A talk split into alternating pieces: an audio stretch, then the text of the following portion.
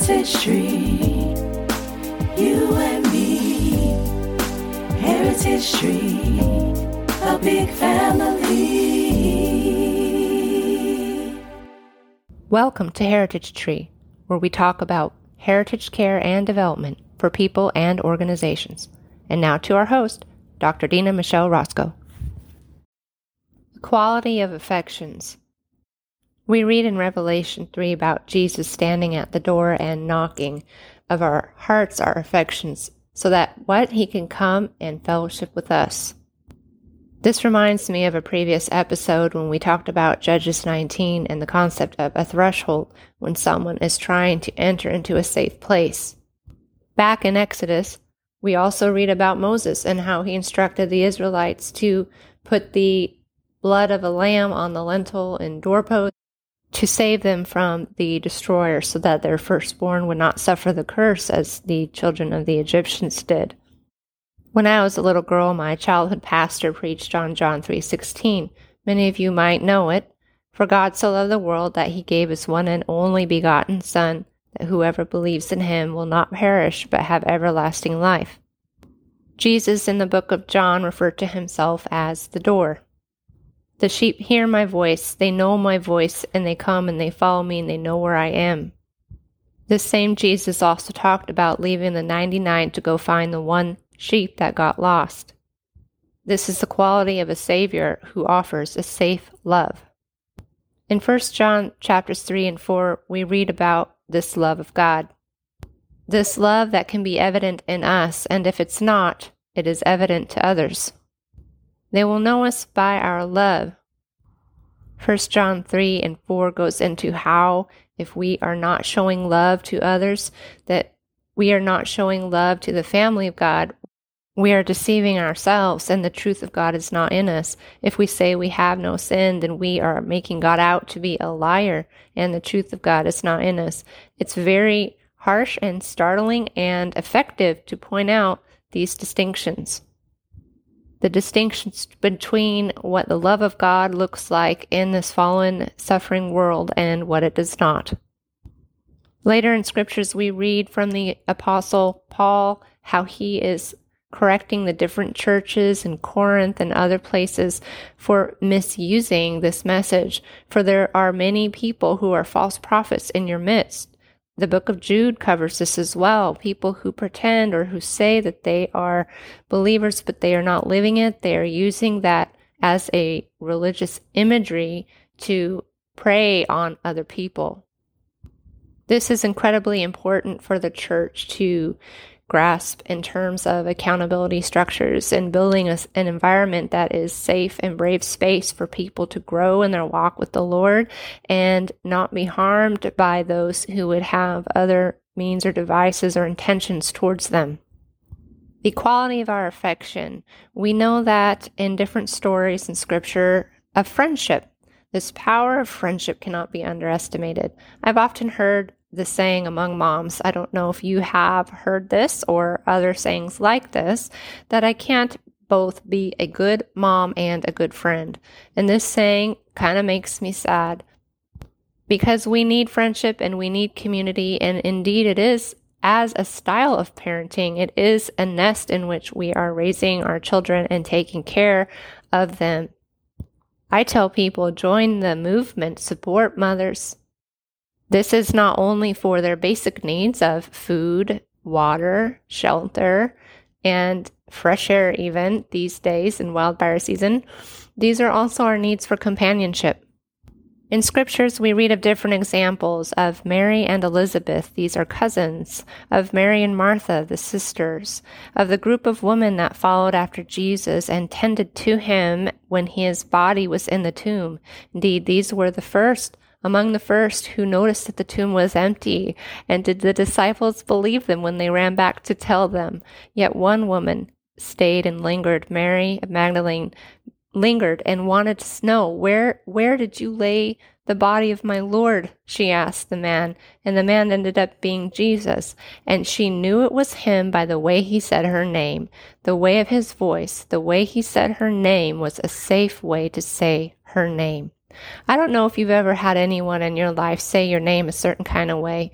Maybe they said it in a loving way and it drew you and you want to hear that voice again. Maybe they said it in a sharp way to the point that whenever they say your name, you startle, you jump. It makes your central nervous system feel out of whack and startled and as though you need to be on guard. That is not safe love. And that is not the voice of our Lord. When he said, The sheep know my voice and they come follow me, they hear my voice when I call them back into the pen. I could call the sheep all day, and if they're not familiar with me and I'm not their shepherd, they're not going to come near me. But the sheep know his voice. How do you think the Lord would say your name? How would it sound to you? And do we know the sound of his voice? Do we know how it sounds to God when we say His name. Do we take His name in vain? Do we use it to curse others? Or do we use it in a prayerful way? Do we praise Him or do we just ask for stuff if we're in a crisis or an emergency? Do we even know how to say, Our Father in heaven, hallowed be thy name? Is it holy to us? Is it as a breath? You know, the word holy doesn't just mean perfect and pristine. It actually has this sense of wholeness, of holism, of this sense of all that is as should be. So when Jesus said the name of Mary, she recognized him. I often wonder what Mary, the mother of Jesus, thought as she watched her son die on the cross. Did she accept this fate as the sculpture of Michelangelo depicted, or was she questioning God? God, I thought your will was that I bear the Son of God, that he take away the sins of the world. I thought that this was to me my mission to raise this child, and now have I failed? What is happening and what will happen next? What will become of him? What will become of me? And what's so tender in that moment is Jesus says the name of his friend John, and he tells her, This is your mother, your mother, your son. He, in effect, says adopt each other and be as a surrogate family. In that very evening, he, John took Mary as his mother into his home and took care of her. Isn't that beautiful in a moment of great agony and great forsaking that his best friend and mother would be standing by his side and he would arrange for care of actually both of them? The sheep know his voice. Does the voice of the Lord sound that way to you? Now, you may know the lessons of the circles that I describe in the book, but the lesson of the circles today versus rectangles, we're going to talk about that a little bit in terms of what we put our eyes on during the day. Some of us who are in the birth world know a lot about attachment theory and the circles of our eyes and the circles of the nipples and how those are geared to nurture attachment human attachment. We get that by looking into deep into the eyes, and it's not a cold hard stare. Proverbs and other places talks about the eyes being as windows of the soul. You can actually see. And what happens when people misuse or indulge their senses in other things and how it makes them hard or glossed over, or they misinterpret reality and they can actually become a danger unto themselves or others such as with alcoholism or other examples we see in scripture and that many of us may have encountered in our lives. We know that everyday life with our phones and our computers and our televisions, these squares and rectangles that we fit into our lives can occupy so much of our time. And there have been some discussion around what that does to our central nervous system we know that the sympathetic nervous system is what's the adrenal fight, flight, fawn, or freeze response. And we also know that the parasympathetic nervous system is the rest and digest, where we can be creative and play and imaginative and when we are actually at our best. I have to wonder if this is one aspect behind having childlike faith that we are able to be in that moment. If you watch a child play, if you watch them repeat in almost in meditative way this this may be a clue as to why there may be so many imperatives, especially in the New Testament and even in the Ten Commandments about how we're to treat one another, what we're engaging or bringing out in one another. We read a crushed spirit who can bear, but God is close to the brokenhearted and saves those crushed in spirit. As the miracles of Jesus, we see a character trait of God that makes his love safe, that he wants us whole. Again, that holy, that holiness. Be holy as I'm holy. The other scriptures in James and elsewhere be slow to anger, slow to speak, quick to listen, for anger does not bring about the righteousness of God. This anger is that quick rush that we read with Samson, the rush of strength. This is the Holy Spirit came upon him and rushed upon him. And this is where we see his feats of strength. But oftentimes that was when he was in a temper. And one has to ask, did he use that power of God rightly or not?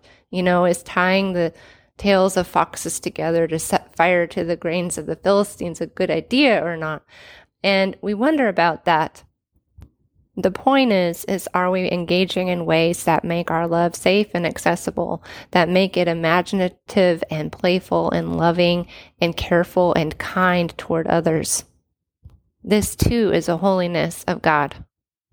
I think of the four friends who helped their ill friend who was laying on a mat and they lowered him into the crowded room where Jesus was teaching, they lowered him from the roof above to the floor below, and Jesus admired them for their great faith.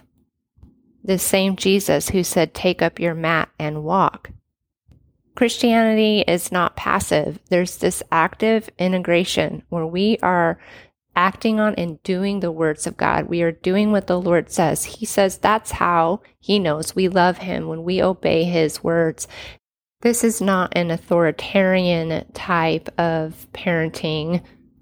Do as I say, not as I do, because Jesus himself fulfilled his word. He came down and suffered greatly to earn the title of empathetic high priest. He suffered greatly at the hands of all the sectors and all the people in society that did different things to him that were not safe, loving, or just. But he did have his crew but even his crew forsook him at the hour of his greatest need. I'm referring to the Garden of Gethsemane on the night he was betrayed. I often pick on the friends of Job. I'm hard on them because they showed up and they started out right and they sat in solidarity with Job as he suffered. He suffered the loss of his children, of their house and some resources and wealth and his health and even his wife's solidarity with him. And they sat and mourned with him, but then they opened their mouths and started to argue with him. And I talk in previous episodes a little bit more about what that means to me. In the books, I write about how we will do greater things. When Jesus said, You will do greater things than me, one of the areas I think he meant involves the solidarity of our love as the church. Perhaps you've also heard of moms or other people talk about seasonal friends, or I can't be friends with other women, just guys, if you're a female, or something to that effect, that there's a sense of competition or distrust or past hurts that's gotten in the way from us having a sisterhood, as it were, of friends in the church and maybe just in general. I challenge that. Jesus is Alpha and Omega, is a friend of all seasons. Again, he stands at the door and knocks. When his friends forsook him in the garden, and then the next day when he was crucified, God forsook him on the cross. Jesus said, Father, forgive them, for they know not what they do. That forgiveness was not just of those who crucified him, but of those who forsook him. Have you ever had that happen to you in your life? Even King David, he wrote, Though my father and mother forsake me, the Lord takes me in. Those hurtful times of betrayal that King David wrote about, even my close friend, he's the one that had dipped his bread in the morsel with me and he has betrayed me. Now, David knew what it was like to have a genuine friendship with Jonathan, who helped save his life and save the line of Christ by his loyalty to David. Do you have a friend like that? Have you been a friend like that? What did Jesus do with that forsaking? Well, he harrowed hell. After he died, it says he went to minister to the spirits there, so that heaven and earth would be filled with his train and the enemies his footstool. He fulfilled his destiny, and he's still fulfilling it today. He'll do it for me, he'll do it for you. So when the word says, when Jesus said, we'll do greater than him, One way is because we now have each other as the church. So, what are we going to do with that? From a network perspective, are we going to just say it's enough to resource each other, but nothing else? Or is companionship also essential? I know that it is, especially for caregivers, and I know that it is part of God's way. It is part of what's in our heart. What friendly quality are you growing in? What friendly quality appeals to you from someone else?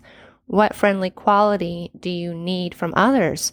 What friendly quality do you need from Jesus? What respect do we give to those who have shown friendship? What respect do we give to Jesus? You know, our culture arguably is elevating this man of one sort of do it yourself culture and show it off on social media, turn the lens on you, not on the world around you. And we're getting sliced and diced in a highlight reel out of the context in which we're living our lives. And it can be very fragmenting and disorienting when even neuroscience and trauma informed care talks about integration and just this need to slow it down. A safe love is willing to slow it down and walk a mile or two with you. A safe love will be willing to walk even longer with you, especially if it needs to repair with you a breach of trust or something hurtful that you or someone else or me have done. A safe love proves itself over time. What will it look like to ask, notice, or respond to safe love? 2020 and its display was not so friendly, but they will know us by our love. Let's redeem the friendly quality of a gospel heritage kingdom come. Thank you for joining us. If you like what you heard, tip us at the link below and inquire, subscribe, and shop our merchandise label of Heritage Tree and Heritage at denamichelerosko.com and dogwoodgroup.io. Come back again when we gather around the Heritage Tree.